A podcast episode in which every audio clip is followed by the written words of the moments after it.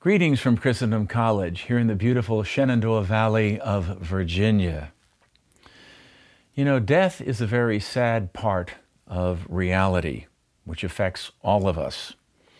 And of course, death was a problem even before the pandemic hit. Although not an absolute evil, it is a relative evil, which we all seek to avoid. Oftentimes don't like even thinking about it. Of course, death is a consequence of sin, the introduction of evil into the world.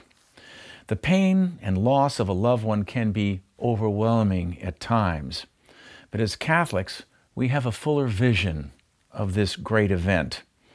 I would like to share with you today a message taken from a Carmelite friary in Ireland, which has often give me consolation.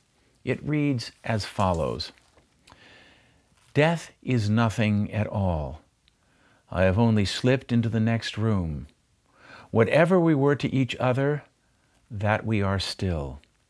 Call me by my familiar name. Speak to me in the way which you always used.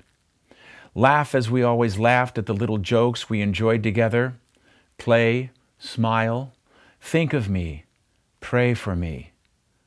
Let my name be a household word that it always was. Let it be spoken without effort. Life means all that it ever meant. It is the same as it ever was. There was absolutely unbroken continuity. Why should I be out of your mind because I'm out of your sight? I am but waiting for you, for an interval, somewhere very near, just around the corner. All is well. Nothing is past, nothing is lost.